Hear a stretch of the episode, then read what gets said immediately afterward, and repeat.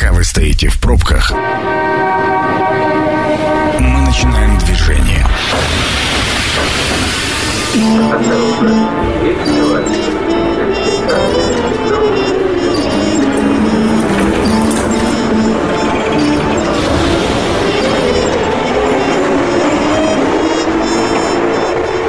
Метро. Главные темы Красноярска. Авторитетно заявляю, что на радиостанции «Красноярск» главный сто два и восемь эф эм стартует программа «Метро». Меня зовут Михаил Мандрыка. И тема наша сегодняшняя — модернизация отрасли жилищно-коммунального хозяйства и развитие промышленности и энергетики края с учетом реалий сегодняшнего дня. Сразу замечу, что с шестнадцатого по восемнадцатое марта в Красноярске на площадке выставочно-делового центра «Сибирь» пройдет межрегиональная конференция «ЖКХ, энергетика и экология», специализированная выставка, посвященная новым технологиям. А в это воскресенье, как и каждое третье воскресенье марта, наши уважаемые деятели жилищно-коммунального хозяйства отмечают свой профессиональный праздник. В связи с этим ко мне на эфир в гости пришел Александр Александрович Ананьев. Это министр промышленности, энергетики и жилищно-коммунального хозяйства Красноярского края. Александр Александрович, здравствуйте. Добрый вечер. Встречаемся с вами уже в конце отопительного сезона. И заключительные его месяцы, естественно. И уже, наверное, можно сделать какие-то выводы, насколько уходящий период вот этот нашей долгой холодной сибирской зимы был спокоен в плане технологических инцидентов по сравнению, может быть, с прошлым периодом. Или, ну, просто что, какие у нас результаты, хотя бы промежуточные, уже есть. Говорить об окончании отопительного сезона действительно еще рано, потому что он закончится... Так минус двадцать два за окном, конечно. Да, закончится он настолько в мае месяце. Но, тем не менее, конечно, если сравнить динамику прошлого и этого года, нужно отметить, что, к сожалению, количество технологических сбоев у нас в этом году немногим больше. И вместе, но вместе с тем, вместе с тем скорость устранения аварий значительно снизилась. Но это означает, что граждане в некоторых случаях даже не замечают о том, что был технологический, какой-то технологический сбой на оборудовании. Ну, понятно, если фонтан тридцатиметровый из-под земли не бьет, наверное, граждане особо и не замечают. Ну, или замечают то, что батареи чуть охладели, да, это так работает? Ну, на самом, на самом деле, да. В некоторых случаях и температура теплоносителя в квартирах не снижается, и люди этого не ощущают. Бывают случаи, когда действительно ситуации критичные. Вот в конце года у нас в поселке Красный Маяк Канского района угу. случилась э, ситуация, когда практически все котлы вышли из строя, и только оперативное вмешательство государственной компании позволило стабилизировать ситуацию, все отремонтировать и выйти на нормальные параметры теплоносителя, а для граждан нормального функционирования всех систем жизнеобеспечения и комфортной жизни. Но насколько это все было критично? Я так понимаю, это же все-таки не очень большой поселок. Сколько там жителей? Там больше тысячи жителей проживает. Это значительное, на угу. самом деле, такое Нет, количество. Ну... Потому что, когда мы апеллируем к Красноярску, конечно, это незначительный поселок, но каждый человек индивидуально, он чувствует вот эти все неудобства, и в этом смысле важно, чтобы такие инциденты, во-первых, важно их избежать вообще в принципе, а если они случились, в, короткие, в короткое время исправить всю эту ситуацию и обеспечить надежное опять теплоснабжение наших граждан.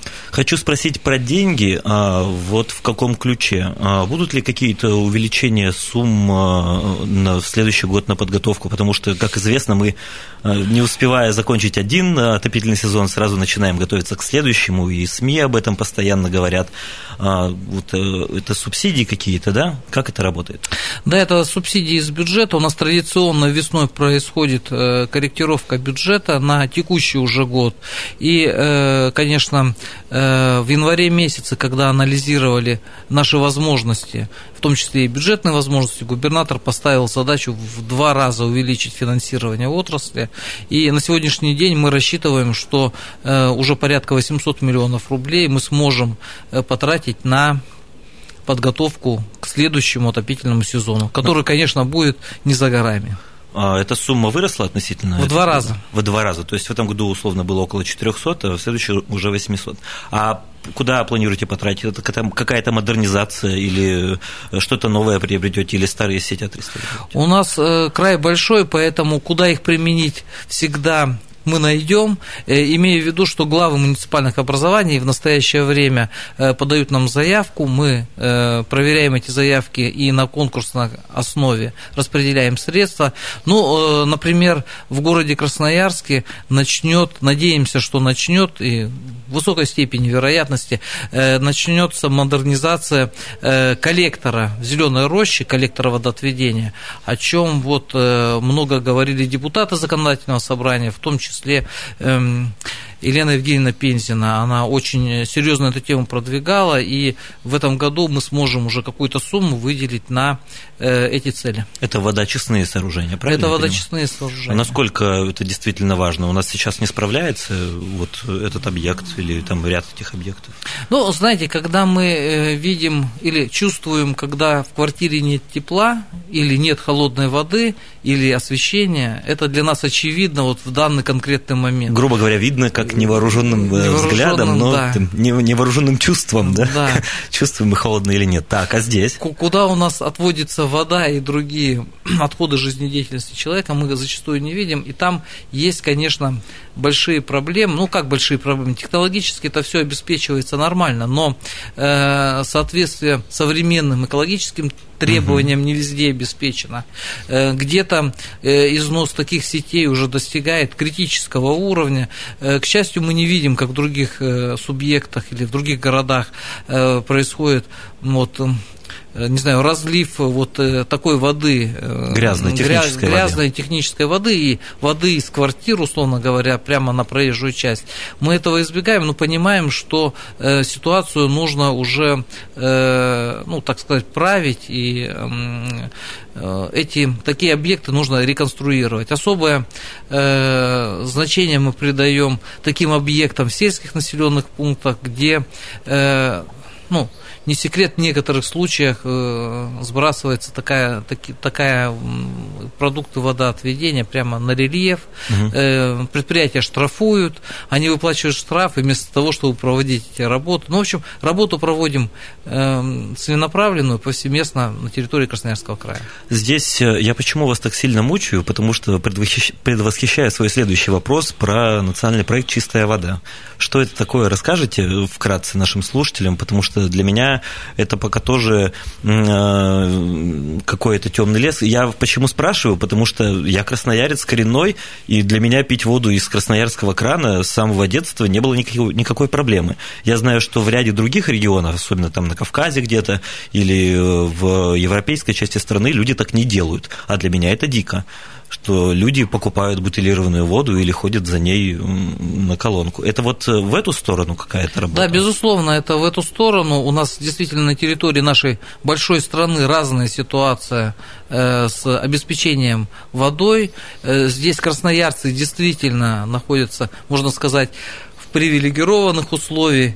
условиях. Я тоже пью воду из крана, не фильтруя ее, поэтому, ну, она достаточно высокого качества. Но вместе с тем есть места, или так, белые пятна на нашем крае, где у людей, люди до сих пор пользуются колодцами, колонками, э, други, решают такие вопросы э, по-другому. И вот именно для них предусмотрено, предусмотрен такой федеральный проект «Чистая вода». Кстати, и краевой проект тоже такой есть, за счет краевых средств тоже реализуются мероприятия. Основной задачей таких мероприятий является как раз обеспечение людей чистой питьевой водой. А что это? Строительство новых объектов или какие-то другие работы? Улучшение сетей, подачи воды. Ну, вроде это... река-то условно... Ну, ладно, если мы уже там вдоль Енисея пойдем, Енисей-то он один. Это как, как это работает? Ну, это как раз вот весь комплекс, о котором вы сказали, по практически процесс поставки этой воды. Это и очистные сооружения, потому что вода забирается тоже, может быть...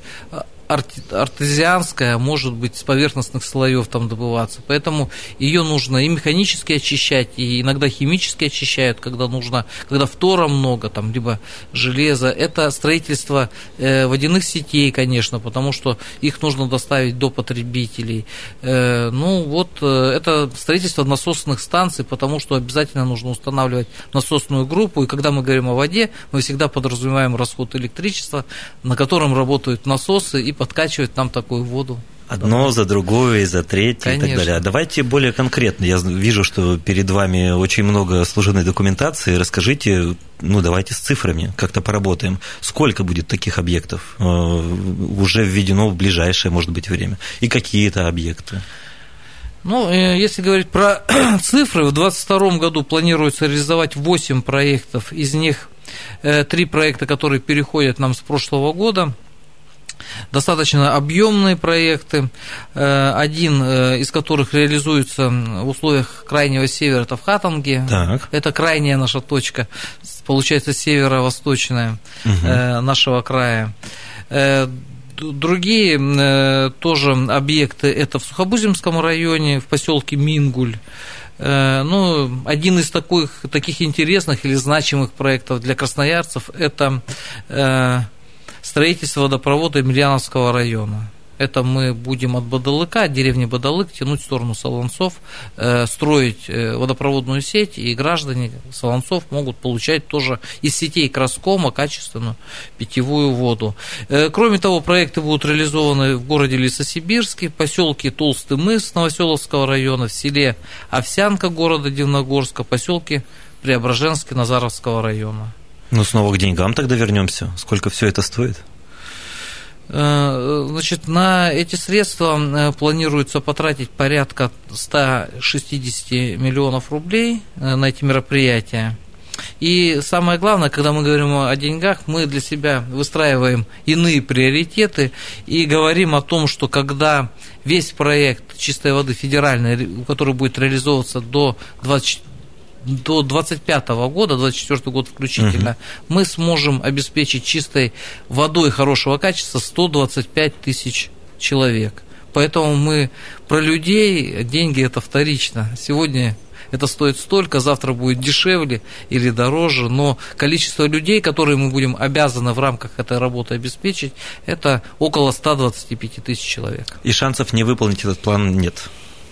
Ну, конечно, шансы есть, и можно и не выполнить, но мы целенаправленно, целенаправленно работаем с тем, чтобы все эти планы были реализованы. А если они будут не выполнены, ну, значит, это будет тоже характеризовать нашу работу и с не лучшей стороны.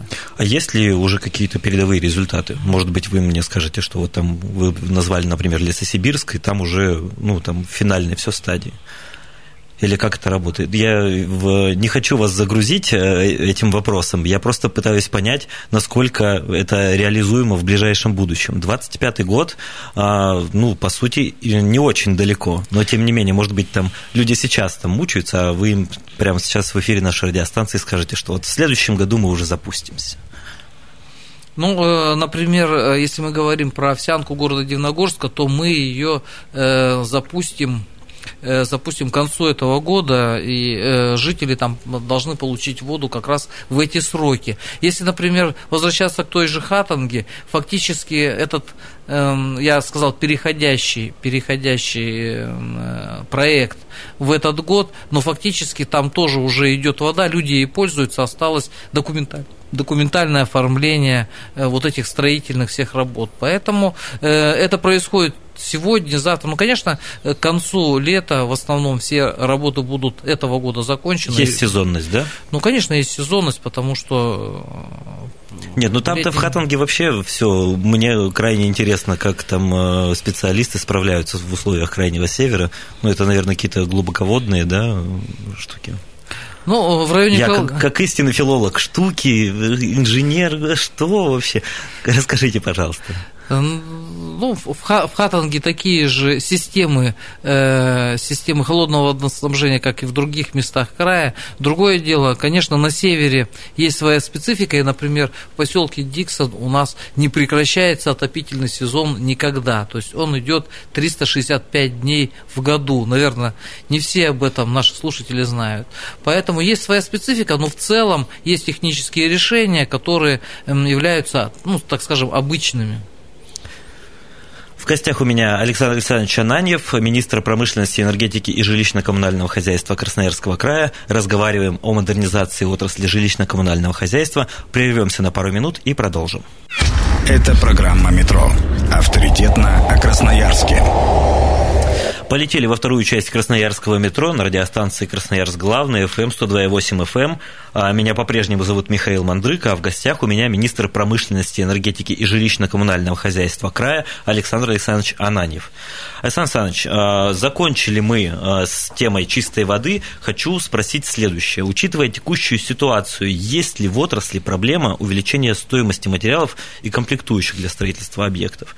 Ну, все мы понимаем о том, что там контракты какие-то или деньги выделены были раньше, там сейчас цены так или иначе изменились. Как это решается?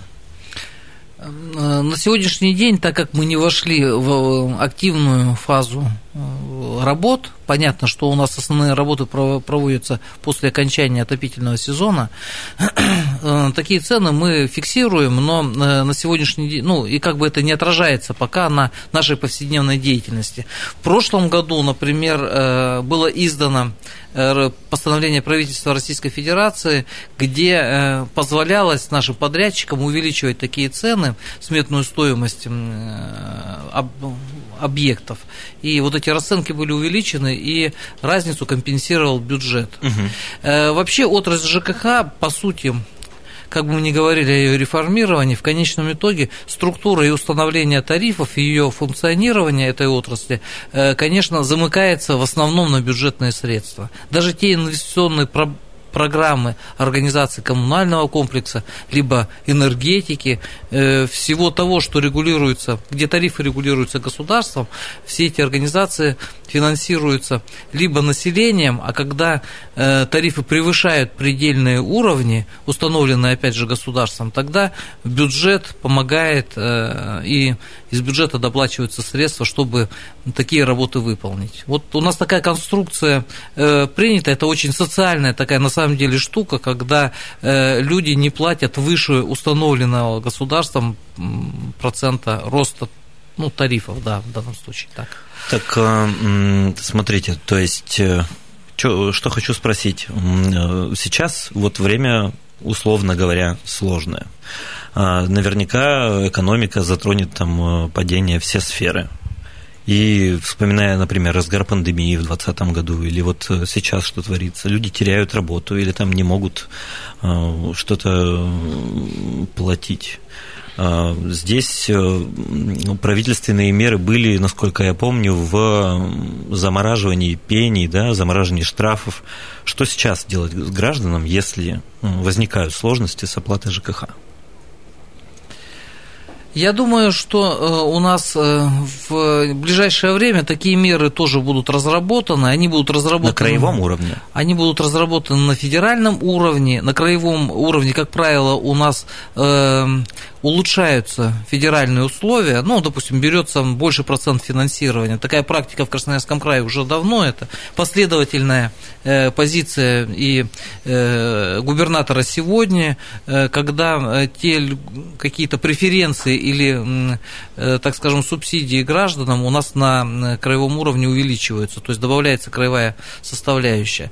Поэтому через, и в каждом конкретном случае вопросы можно решать уже и сегодня, и до всех известных событий предусмотрено, что люди, которые не могут по разным причинам оплачивать своевременно за коммунальные услуги, они могут со своими исполнителями коммунальных услуг, это и ресурсоснабжающие организации, там, где договоры договоры напрямую с ними заключены, это и э, управляющие компании, ТСЖ, ЖСК и иные организации, вот, кто управляет многоквартирными домами, могут предоставлять рассрочки в оплате э, за жилищно-коммунальных, за жилищно-коммунальные услуги без взимания пени. Нужно отметить, что не все, кстати, управляющие компании и э, взимают пени, ну, начисляют, так скажем, эти пени на э, вот эти неоплаченные средства.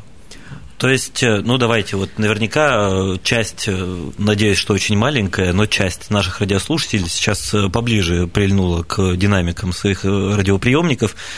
Что нужно сделать? Вот, например, у меня крупный долг. Ну, там, не мог я, уволили меня с работы, не мог я платить, там, накопилось пятьдесят тысяч рублей. Что нужно сделать? Прям попунктно можем рассказать? Ну, чтобы что-то сделать, нужно понимать, что вот эти все...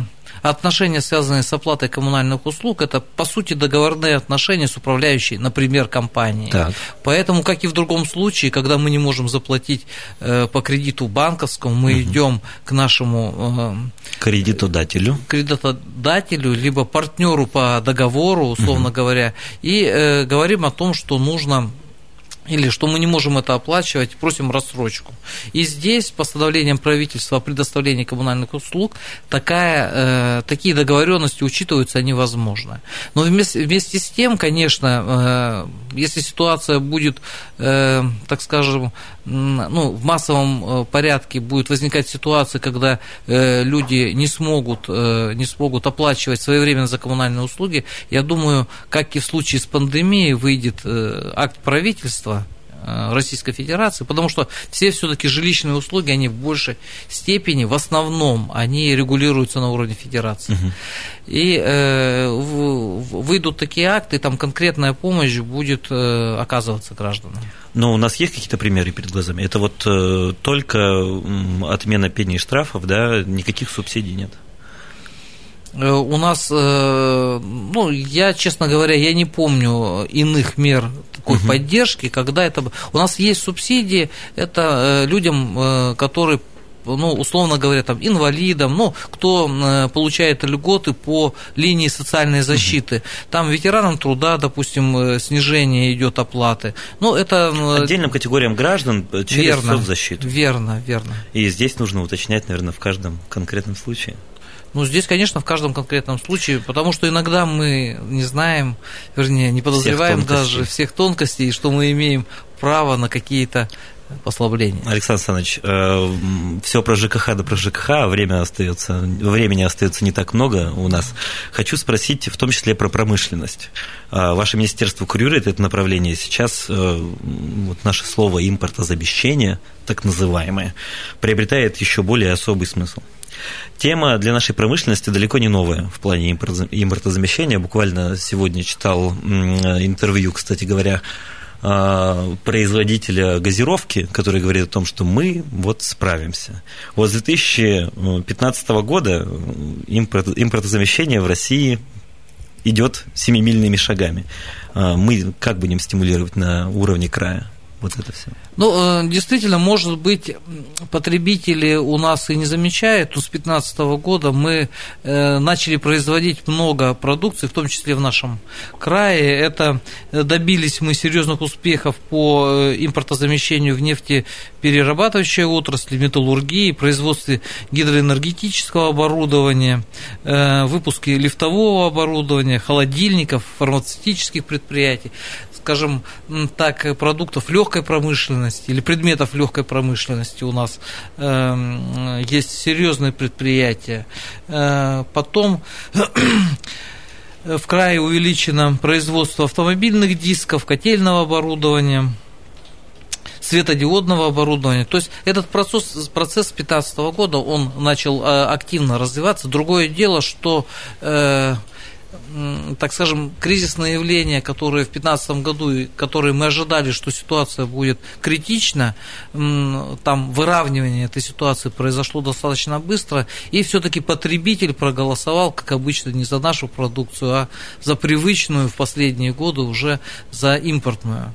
Но наши предприятия могут производить аналогичную продукцию достаточно высокого качества, и при каких-то, не знаю, там, негативных явлениях, конечно, мы сможем это заместить. И мы имеем в виду, если уже касаться э, наших всех отраслей, это, конечно, те, то оборудование, которое мы используем в энергетике, в ЖКХ, ну, собственно говоря, вот э, в этих вопросах точно это все может быть замещено.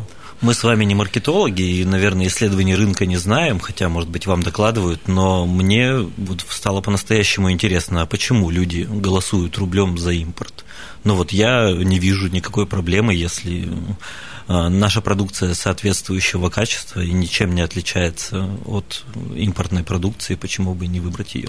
Ну, в большинстве случаев, например, я лично тоже предпочитаю покупать не только отечественную, а красноярскую именно продукцию. Ну, когда это касается, там, в основном продуктов питания, угу. либо, ну, вот но в повседневной... Они просто свежее, лучше, да, не знаю, вкуснее. Безусловно. Но, допустим, когда брать там сложные механизмы, например, автомобили, и мы часто задумываем... Я помню, кстати, в девяносто шестом году, я тогда еще был достаточно там еще юным человеком, и у нас серьезно среди моих ровесников рассуждалось, что лучше взять, новую девятку или подержанную там иномарку с Владивостока, угу. с правым рулем. Поэтому... Что выбрали? Девятка у меня была, да. да. Я в девяносто шестом году купил девяносто девятую модель «Жигулей», это предмет моей гордости в то время было, и на ней проездил практически шестнадцать лет.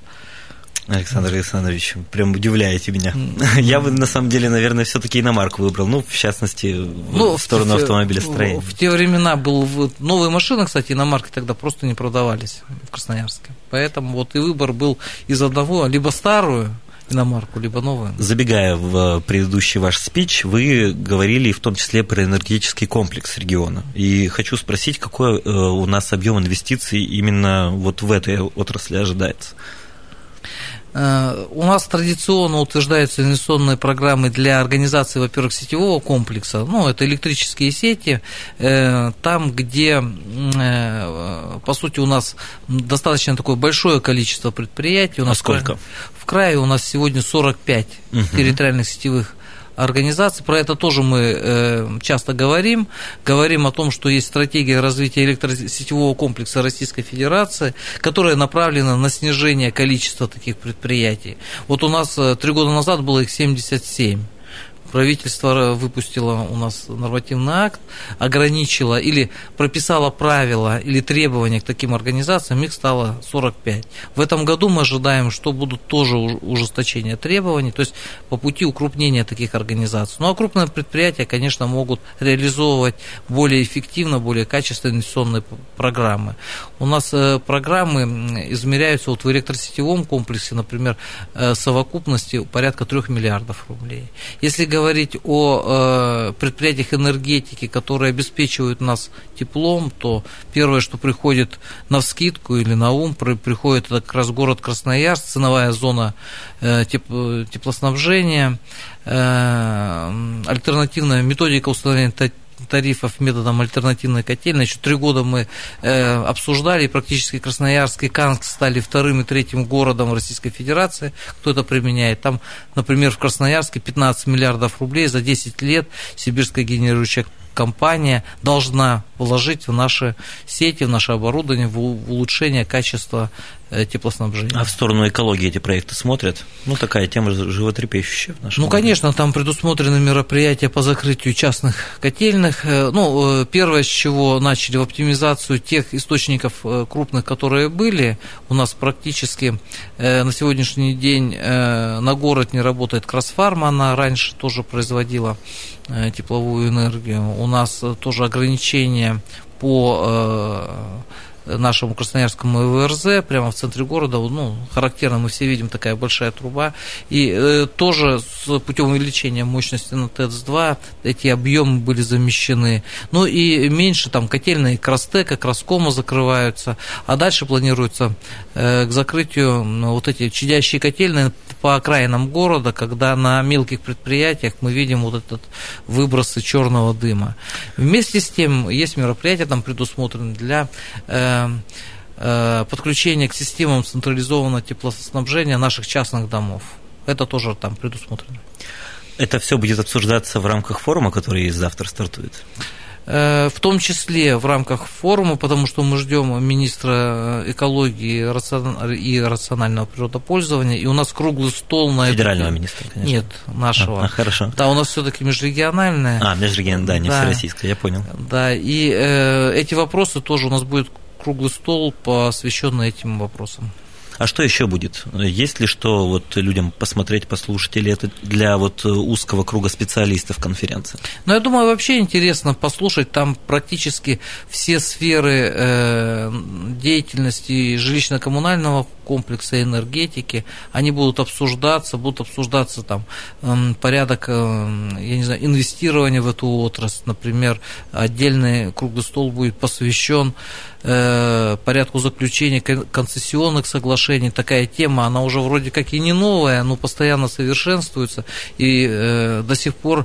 М- Ну, и у нас в Красноярске, и в целом в России, мы не вышли на стопроцентный охват такими, э, такими договорами э, наших э, ресурсоснабжающих организаций.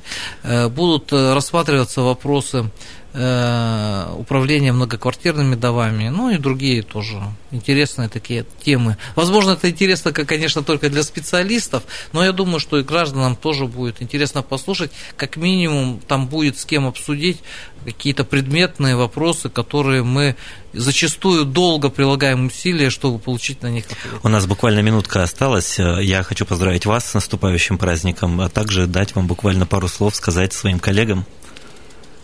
Конечно, я хотел бы поблагодарить всех работников отрасли жилищно-коммунального хозяйства. Зачастую, зачастую нас критикуют, нам говорят, высказывают претензии. Иногда это обосновано, но, но вместе с тем нужно понимать, что круглосуточно в течение всего года эти люди, люди, которые работают в этой сфере, они обеспечивают нас теплом, водой и прочими коммунальными услугами и делают нашу жизнь по-настоящему комфортной. Поэтому с праздником всем счастья, здоровья и успехов. В гостях у меня был Александр Александрович Ананьев, министр промышленности, энергетики и жилищно-коммунального хозяйства Красноярского края. Программа будет опубликована на сайте сто два и восемь точка эф эм. С вами был Михаил Мандрыка. Услышимся. Пока. Станция конечная.